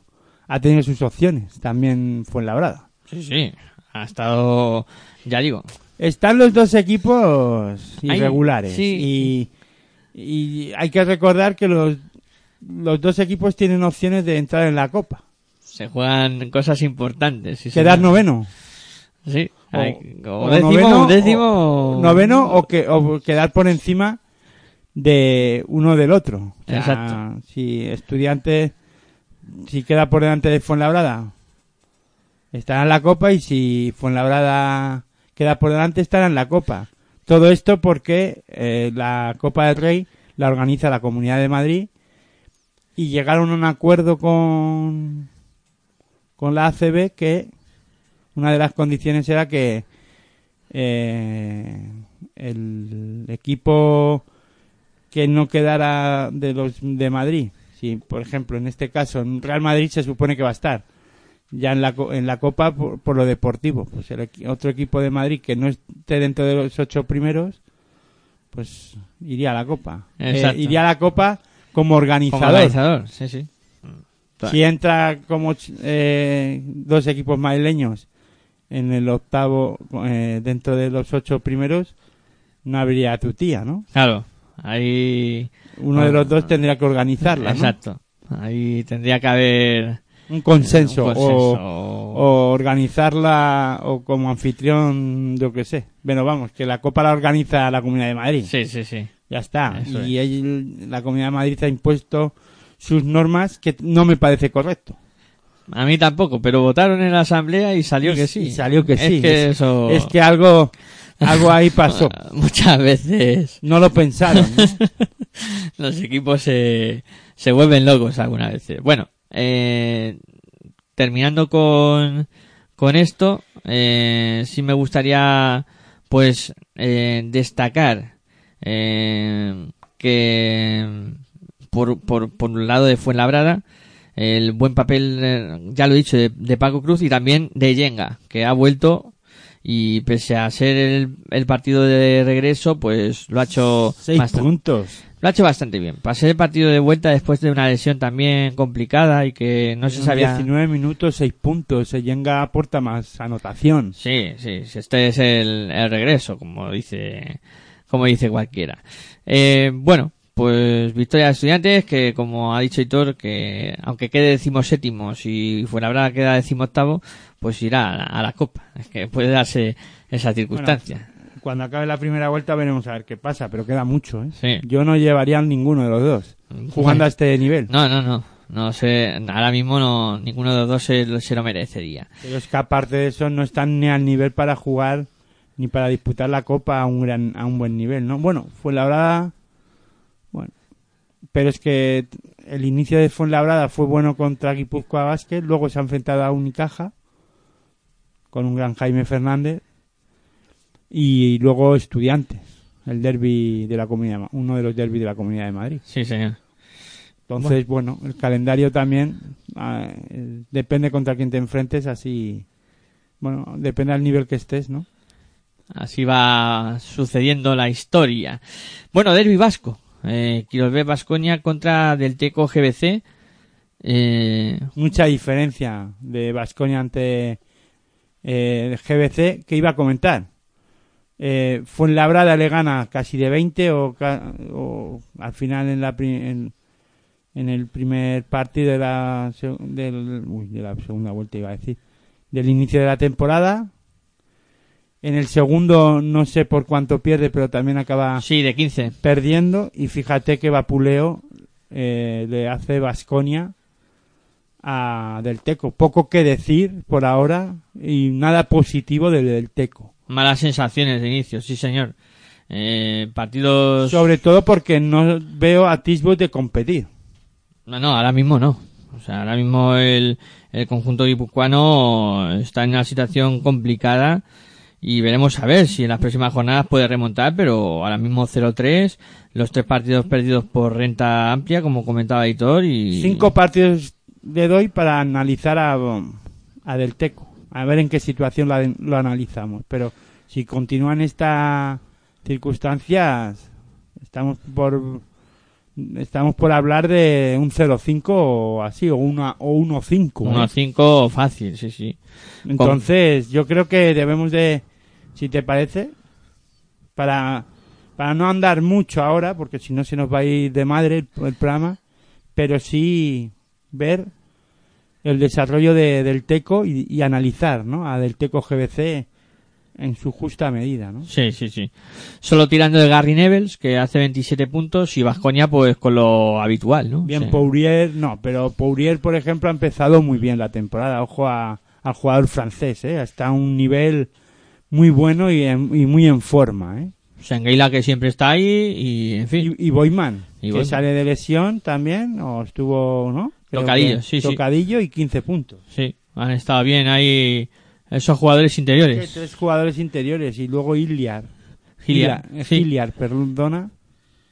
Giliar con 10 puntos, Jason Granger dirigiendo bien, los bases a un buen nivel. Ojo que eh, esto Vasconia viene de perder en Burgos. Sí, sí, sí, sí. Hay que comentarlo también, que se llevó el primer tropezón contra San Pablo Burgos.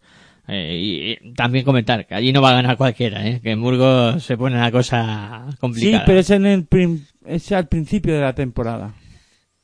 Sí. Ya Burgos ha conseguido su primera victoria que la temporada pasada le costó varias jornadas. Sí, aquí ya la tiene, eso sí es verdad. Eh, bueno, eh, también victoria balsámica, mm, podríamos llamarlo de alguna manera, de Herbalife Gran Canaria ante Cafés Candela Brogan. También partido con poca historia. Lo que sí que tenía historia era ese 0-2 de Herbalife Gran Canaria que se encontraba en una situación difícil, ¿no? Con, con ese arranque tan, tan malo. Y bueno, ha aprovechado este enfrentamiento para Breogán para eh, ganar eh, y convencer, diría yo, el conjunto de Saba Maldonado. Eh, Sí, pero ante un recién ascendido, que se tienen que conjuntar muchos de ellos, y, con un gran Jeremy Jordan, es jugador de, de Divina Seguro Juventud, que parece que le gustan los retos de jugar por abajo, y bueno, todavía, a ver, estamos al inicio, y pero yo sí sitúo a, Ca- a Cafés Candelas Breogán, pues solo por el hecho de, de ser un equipo recién ascendido, ¿no? Sí, además que, que eso. Es que tienes Zepkovic, jugadores, Jeremy Jordan, jugadores que, eh, eh, Sergi Vidal, jugadores que le han pasado mal la temporada pasada. Acostumbrados a sufrir. Bekkovic sí que es verdad que en estudiante la temporada pasada no es que sufriera en demasía, pero sí con, con Manresa bajó. O sea, descendió, o sea que no es bueno, veremos a ver, ¿no? Sí, Hay sí. que estudiar también un poco y ver cómo se va desarrollando la, la temporada, pero ya lleva dos derrotas Cafés Candelas Brogan. Hay que recordar que las dos fuera de casa. sí, porque el partido de casa no lo pudieron jugar contra Divina Seguros Juventud. Eh, Y Herbalife Gran Canaria, pues un partido muy completo, con mucha aportación de todos los jugadores. muy en coral. Sí, sí, sí. Clevin Hannan bien, bueno, pues un partido, como tú bien has dicho, fácil para, o más fácil de lo previsto. Sí, además que eso, victoria balsámica porque las eh, aguas están viniendo turbulentas ya con esas dos derrotas. Chris van 16 puntos. Claro, claro. Este, Strasberry eh, 13 puntitos. 19 de Clevin Hannan. Ondrej Balvin 12. Elius Baez 11. Hace tiempo que no veía a Elius Baez pasando de la decena de puntos y con unos porcentajes de tiro de, sobre todo de 3 malísimos. Uno de 5. O sea que 7 de 23 en triples Herbalife Gran Canaria. ¿eh? Sí, buenos porcentajes, diría yo, del conjunto. Buenos, bueno, un 30%, 30 yo... y un alguno, 30, un 30%, 30 exactamente. pelado. Sí, 30 pelado. Pues estamos hablando de uno de tres, claro, 30 pelado. 7 de 23, ¿eh? Estamos Claro, hablando. claro, echando cuenta, dices, no, eh, cuidado que los números no son tan buenos. Y luego en el lanzamiento de tiros libres a mejorar, ¿eh? 21 de 33. Sí, otra faceta de que hay que, que cuidarla. Yo decía lo de que bajaban las aguas turbulentas porque esta semana comienza la Euroliga.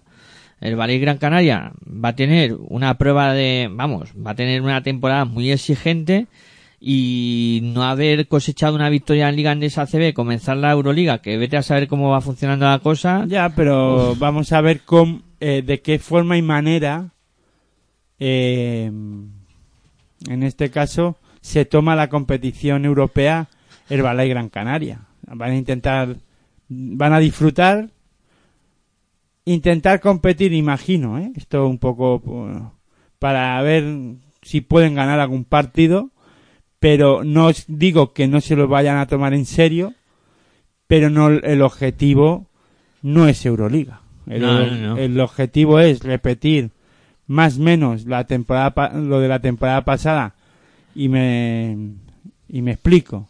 Entrar en Copa, competir en la Copa, intentar ganarla, ¿por qué no? Y a partir de ahí a ver qué pasa en Euroliga y no pasar apuros y entrar en playoff, imagino, en ACB. Su objetivo es intentar otra vez eh, hacer una buena temporada en, en la regular, ¿no? En la liga Endesa ACB, mejor dicho, ¿no? En la liga sí. local. Europa fue es el premio a lo de la temporada pasada. Es un regalo, sí, pero hay, claro, es que evidentemente el nivel de Es que exigencia... como se quiera, me- como se metan de lleno, cuidado, ¿eh? La. Cuidado en la CB. Sí, sí.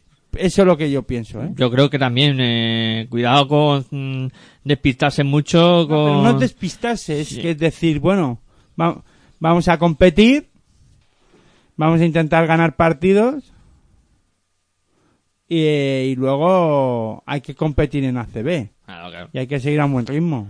¿Le va a dar la plantilla? Mm. El físico. Eh, con lo que hay en Europa. Y la ACB es exigente, todos lo sabemos, ¿no? Para mí que no, ¿eh? Para mí que no. Y, y lo iremos descubriendo, por supuesto. Eh, lo que también vamos descubriendo es que un año más, Iberostar Tenerife sigue siendo un equipo muy sólido. eh, que es... Eh, eh, eh, Sobre una- todo en su pista. Sí, Yo quiero ver a Ibero estar fuera. A mí, el, en el partido de entre semana, hay que comentarlo porque el, el conjunto de, de Iberostar Tenerife tuvo un, un enfrentamiento con, con San Pablo Burgos muy duro, eh, donde pues eh, llegó a ¿Iberostar perder Tenerife? eh, contra San Pablo Burgos en la segunda jornada. No, en la segunda no puede ser. Si ganó San Pablo Burgos a Quirolbet Basconia, eh, Tenerife eh, juega, perdona a ver que te lo digo ahora, es que no lo veo, pero... ¿Mm? En la segunda No, jornada. En la segunda jornada no disputa partido porque se la... eh, ¿No? En la segunda jornada. Iberostar contra Cafés Candelas Breogán, Eso, contra 90-78 y fue en casa también. Sí, pero se Dos pro- victorias, una derrota y una de- y la derrota fuera de casa. Sí, sí, pero es en que Madrid. Claro, y te quería comentar sobre ese partido, que además lo pasaron mal. Empezó Breogán ganando 20-31 Sí, sí. sí, y le costó eh, muchísimo trabajo remontar. Y yo me quedo con una de tus frases en el primer día que, que me hablaste de Iberostar Tenerife, que te gustaba mucho, la pareja interior de Sí, Iberostar Tenerife. pero solo destaca uno, el otro no. Seba Sainz está ahora mismo sin enterarse mucho de la vaina, ¿eh? Cómo va el juego. O sea, no, no se está enterando lo que quiere Chubida Orreta de él. Sí. El, el que sí destaca es este Colton Iverson. Cotton Iverson. Pero vamos, más allá de eso, me gusta la me gusta la pareja que pueden hacer grandes cosas, pero si Seban Sainz se pone las pilas. Y yo no lo veo, ¿eh? Sí. Ahí le falta, le falta ahí entender sobre todo lo que quiere Chubi Darreta. Eh, Obradoiro mal, eh, mal Basile que había sido un poco el referente en las últimas jornadas. Brociansky también eh, no estuvo del todo bien. eh, es el jugador interior que está un poco sosteniendo a, a Obradoiro. Y bueno, mal partido en general de, de Momus Obradoiro. Y fíjate, 13 de 33 en triples. Uf. sí, un porcentaje. Eh, Iberostar Tenerife. Estoy hablando de... Sí, sí, sí. No, pero no, si no destaco... El porcentaje no es malo, casi 40%. Pero son muchos lanzamientos de Mucho tres, ¿eh? tiro, sí, sí. Vive mucho del triple. 33 Los tiros. equipos de Chubida Orreta, 12 de 20 en tiro de 2. Claro, que tira, tira muchísimo más de, de 3 que de 2.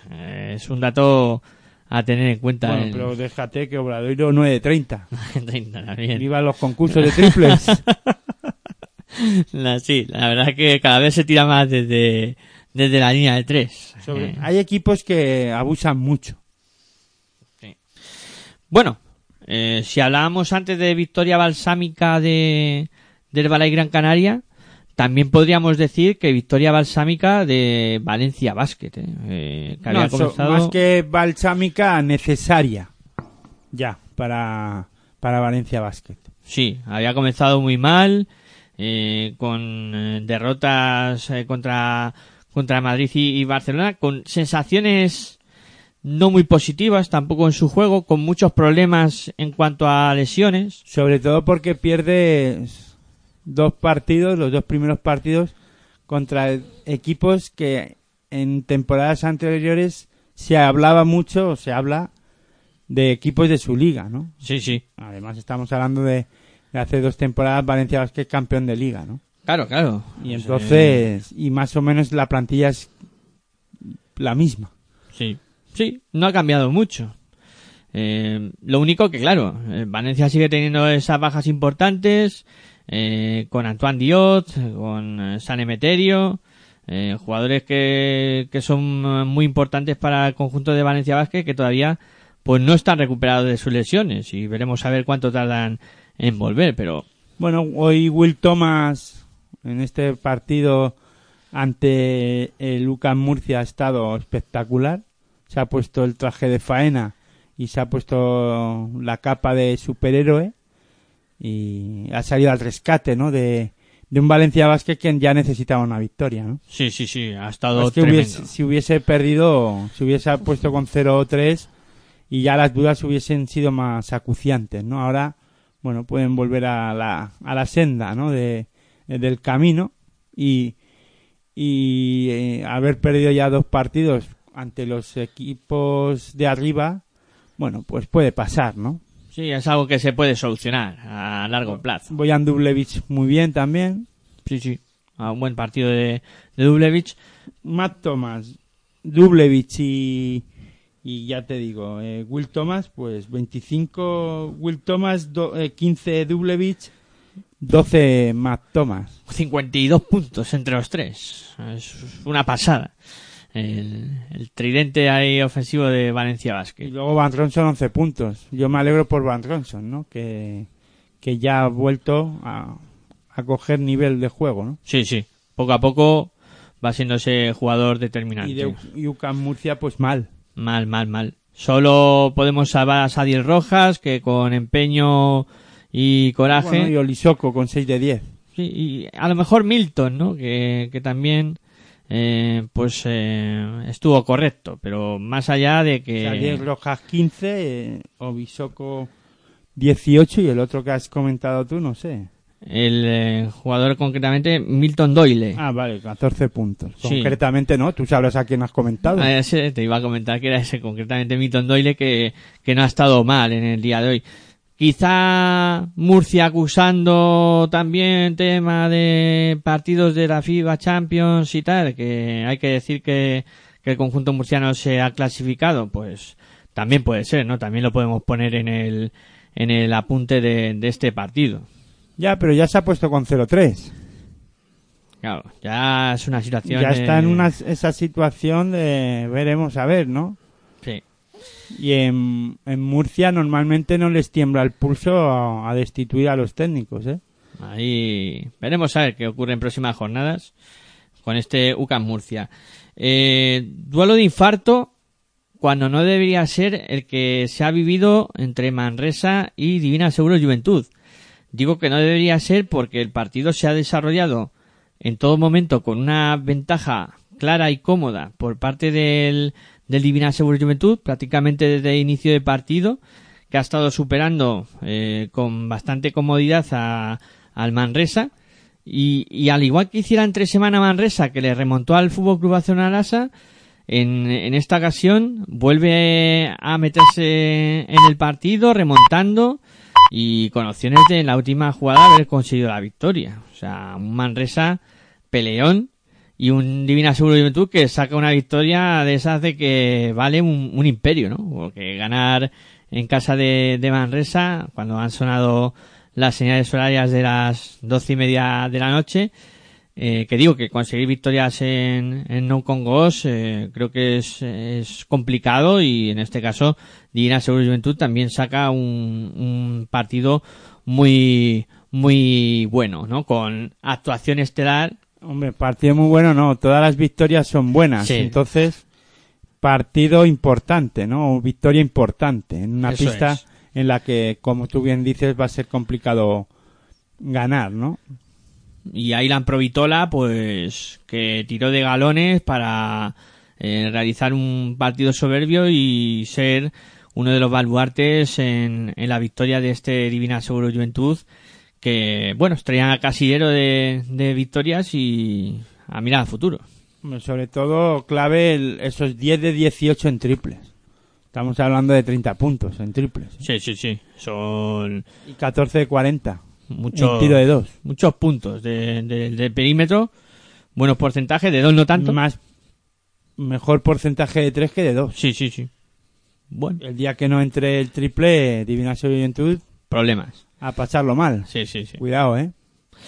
Y ya solo nos queda comentar el duelo entre San Pablo Burgos y Tecniconta Zaragoza. Bueno, mm, para mí, yo fíjate lo que te digo, una de las grandes sorpresas de esta jornada. Pues yo te iba a decir todo lo contrario. Para mí, que sabía que ibas a, con- a decirlo. Y para mí, victoria de calidad de un técnico contra Zaragoza que debería de, fíjate lo que te digo, lleva, ¿cuántas victorias lleva? Una. Una, Debía de llevar algún, por lo menos una más. sí. A ver, Eh, porque Teniconta Zaragoza es un equipo peligroso, ¿eh? Creo que está llamado a, a estar arriba, por lo menos lo veo así.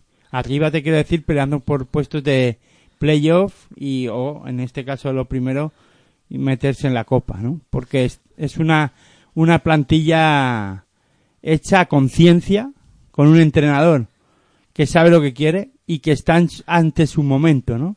Porque ha sido capaz de hacer la plantilla como él quiere. Porque en otras temporadas eh, ha en clubs donde no ha hecho la... A ver, sí que es verdad que habrá hecho la plantilla que ha querido con lo que ha podido. Pero en este caso pienso que ha ido a por lo que ha podido, pero con lo que ha querido, ¿no? No sé si se me entiende, ¿no? sí. con los recursos que tiene Zaragoza, que, mm, bueno, no es de los presupuestos más altos, pero tampoco de los más bajos, pienso, y le han dejado hacer y traer lo que eh, ha- dentro de sus posibilidades a un muy buenos jugadores. experimentados, ¿eh? Experimentados como Fran Vázquez, Nacho Martín. Estamos Eh. hablando de Fran Vázquez, jugador internacional. Claro, claro.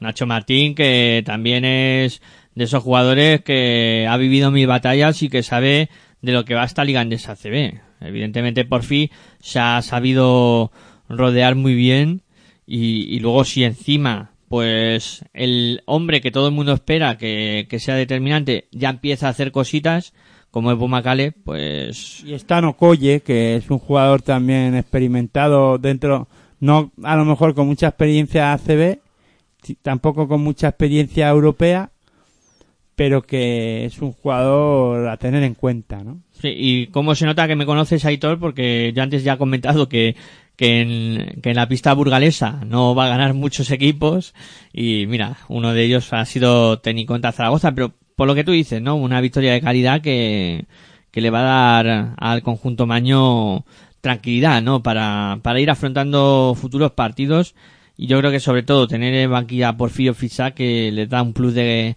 de garantía a este conjunto a este conjunto Maño. En el, en el San Pablo Burgos, pues hoy no ha, no han funcionado las cosas como, como en otros partidos. Eh, podemos salvar a, a Canchar, el, el jugador, el alero de- del cuadro burgalés que ha hecho 16 puntos y, y a Krasov quizá con esos 13. Y yo he metido a Radovic en Teniconza Zaragoza en el Supermanager y no ha estado nada bien. O sea, sí que ha anotado puntos, pero en valoración creo que ha sido dos de valoración, ¿no? 4 de O valoración. cuatro de valoración. Poca- poco bagaje cuando en, la segunda jornada hace 14 o 15 de valoración, una cosa así. Yo no quiero ni ver el Supermanager, de verdad. Por favor. Que los jugadores yo creo que lo hacen aposta a veces. Eh, bueno, que decía que Krasov también lo podemos salvar en Burgos y, y poco más. Eh, veremos a ver, próximas jornadas del cuadro burgalés cómo va evolucionando. No, Cancar también. Canchar es el primero que he dicho y luego ya Krasov y... Canchar, vamos, perdona. Sí, Canchar que, que lo ha hecho muy bien, 16 puntos. Alex Barrera ha estado a un buen nivel también. No ha estado del todo mal. Sí, bueno, le damos el Depende de aprobado. lo que quieras elegir, ¿no? Lo que, lo que tú les exijas a los jugadores. Es que Burgos va a pelear por no descender. Exactamente. Y ah, ya consigue una victoria que no esperaba, que la de Basconia. Claro. Ahí esa será apuntada al zurrón. Quizá esta no, no esperaba perder contra Ten y contra Zaragoza, pues mira, se compensa una con otra. No sé, a lo mejor en el plan de No Burgos. esperaba, es que, no sé. Hombre, claro, nunca esperas perder. Es que si lo decimos así, espera ganar todos los partidos. esperas perder. mm, no espero perder, pero me va a ser complicado ganar. Exactamente. Sí, sí. Y yo pienso que ahora mismo Teniconta Zaragoza tiene más nivel y más calidad que el equipo de Burgos. Luego es verdad que Burgos suple esas carencias que tenga de calidad con trabajo, pelea, brega y con su afición, ¿no? Eso es. Bueno, Aitor, ¿te atreves a hacer un lo mejor, lo peor de esta jornada? Eh, no sé.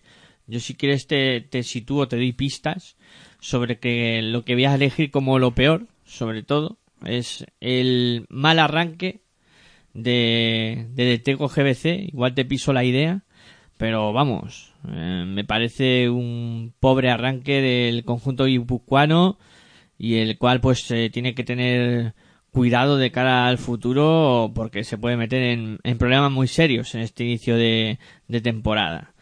No sé si coincidirás o si se te viene a la cabeza algo... No, yo iba por esa línea. Lo que pasa que el equipo que iba a decir yo es UCAM Murcia, pero UCAM Murcia eh, tiene un partido menos. El que está aplazado contra Movistar Estudiantes que hasta el 2 de- hasta enero, ¿no? Al 3 de enero, sí. Hasta el 3 de enero es. Sí. Pues hasta el 3 de enero no lo va a jugar. También mal arranque de, de UCAM Murcia. Y lo mejor, yo en este caso me quedaría con lo que he visto hoy, la actuación de Darío Brizuela en Estudiantes. Yo destacaría eso como lo mejor de, de esta jornada.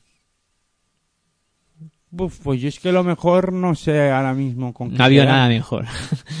el duelo Madrid, ¿Cómo que no ha habido nada mejor? pero el Madrid Unicaja, Tú no dices que para ti lo mejor es el, Brizuela. el Darío Brizuela, pues ya está la actuación de Darío Brizuela, pues para ti ya ha habido algo mejor, ¿no?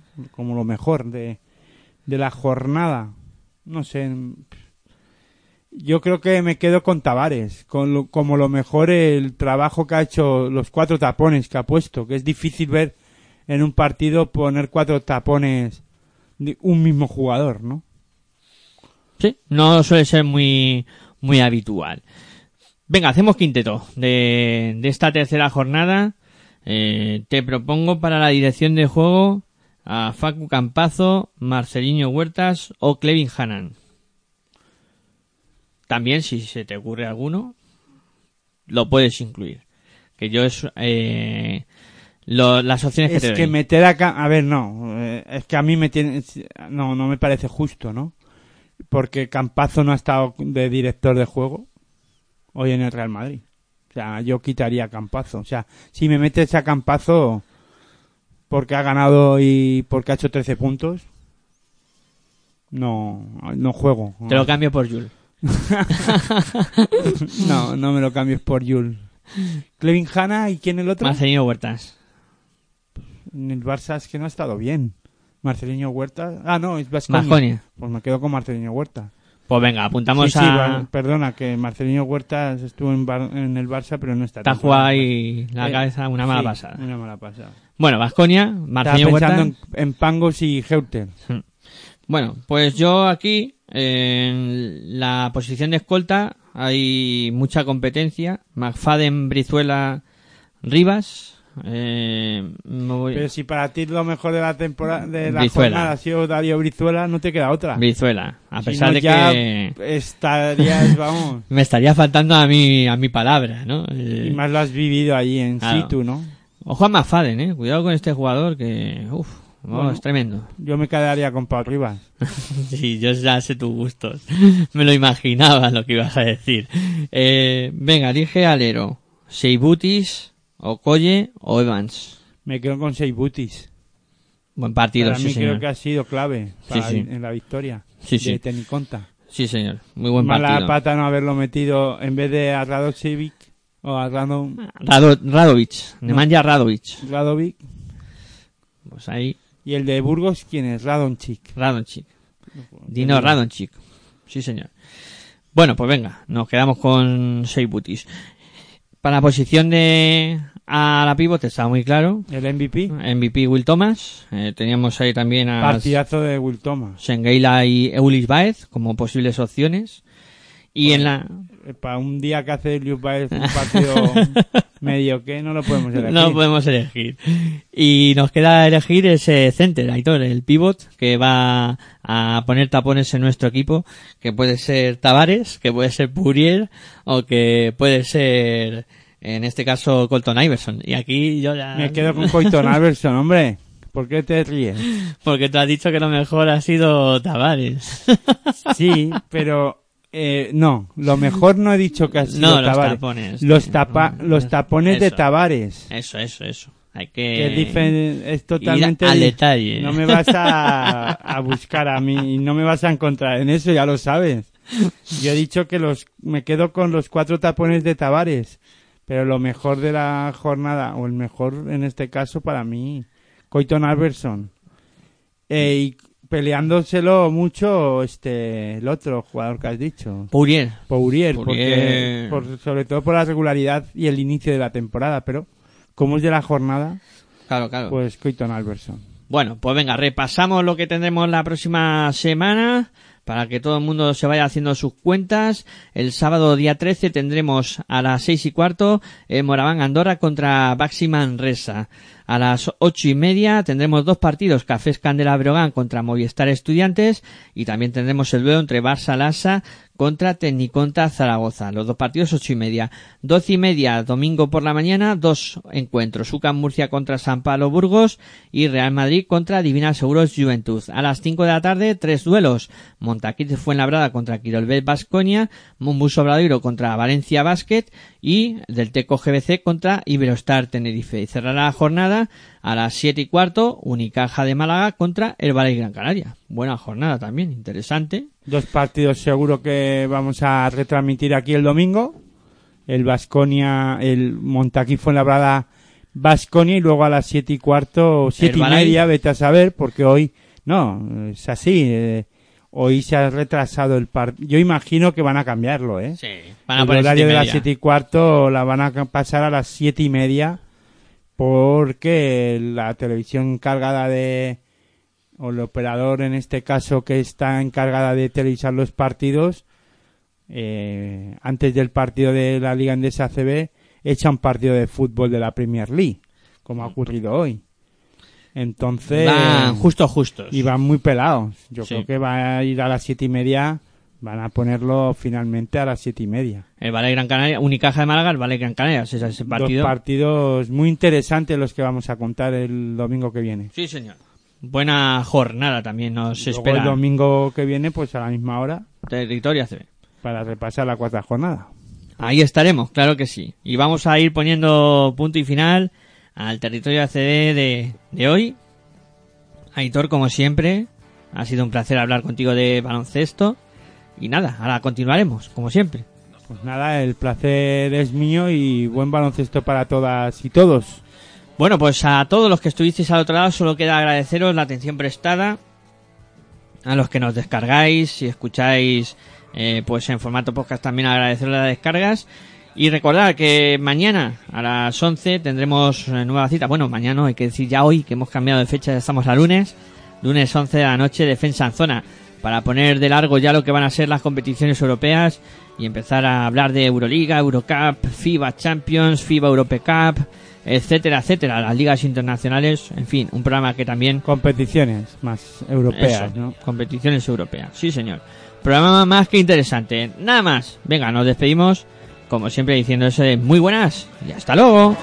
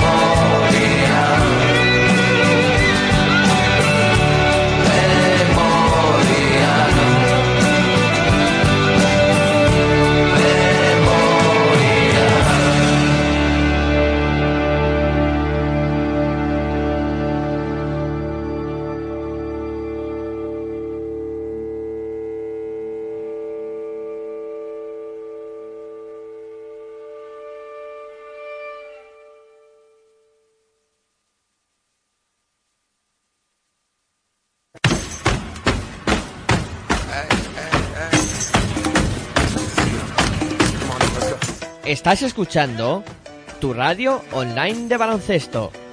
Pasión por el baloncesto radio.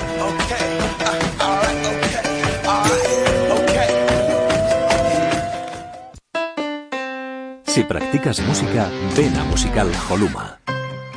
Musical Holuma, venta de instrumentos y accesorios musicales, libros y partituras, material de sonido y amplificación, todo lo necesario para cualquier nivel. También tenemos taller de reparación. Musical Holuma, en Valdemoro, Plaza Duque de Ahumada 9, teléfono 91 895 41 22, 91 895 41 22. También artículos de regalo en Musical Holuma.